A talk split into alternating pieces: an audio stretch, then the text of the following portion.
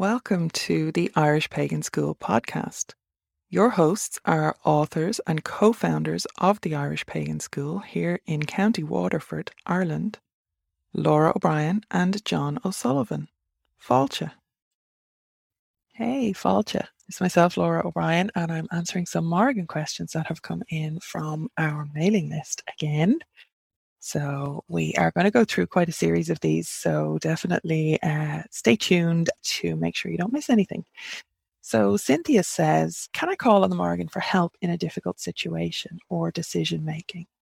And my answer to this is yes, definitely, in that that is possible, but also that a lot of it will depend on your relationship.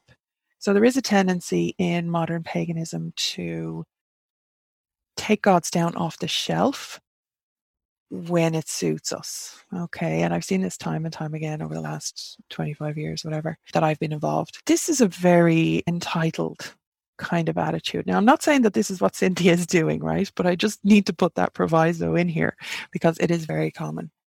Um, so if any of you are doing it, which I'm sure you're not, then, you know, it's time to think about that because deities are real. Gods and goddesses are real. And particularly with the Irish ones, and particularly with the Morrigan, you have to kind of front up. You have to give before you can get, right? And this is very much at the heart of a lot of my views around, you know, how would you define cultural appreciation versus appropriation? It's about the relationship. It's about how much you're giving and how much you're taking. And within a very kind of fuzzy boundaries in a lot of cases, that can be a very good um, guiding or defining feature.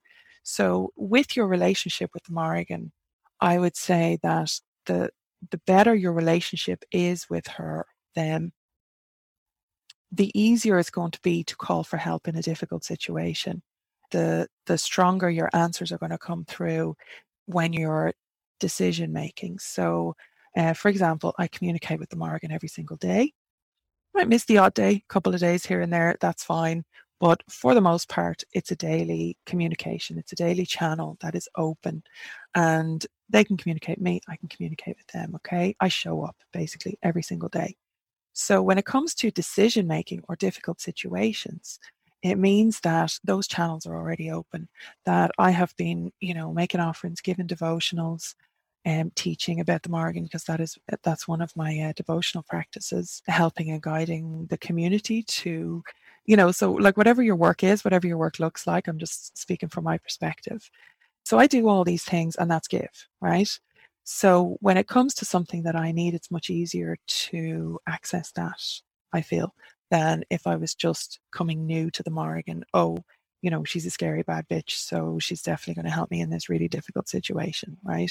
Or the Morrigan's a goddess of prophecy, so I'm going to do some divination right now, or, you know, go into trance work and expect them to just show up, okay? So, again, to just recap, to answer the question, yes, you can call on the Morrigan for help in a difficult situation or decision making, but do the work first. You know, make sure that groundwork is there.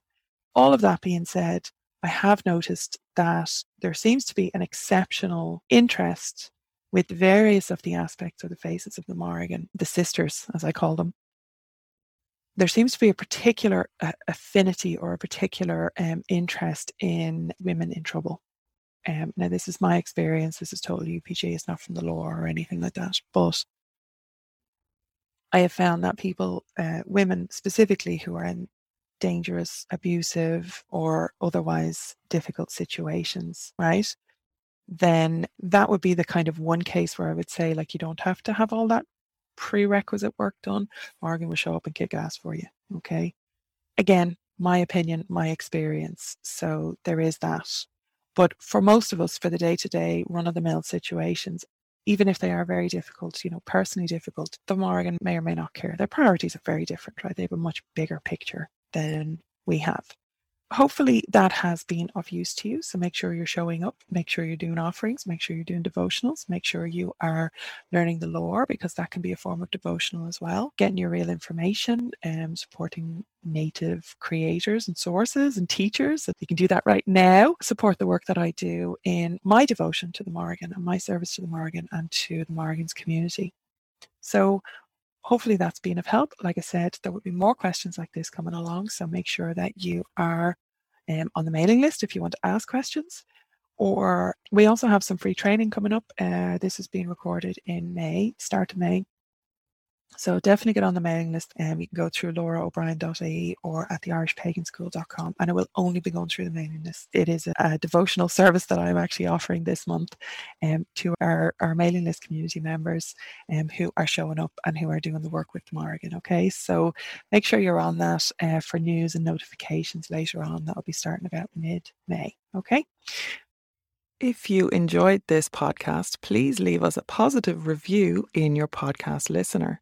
Then head over to irishpaganschool.com and enroll in one of our free or paid courses. Slán and we will see you next time.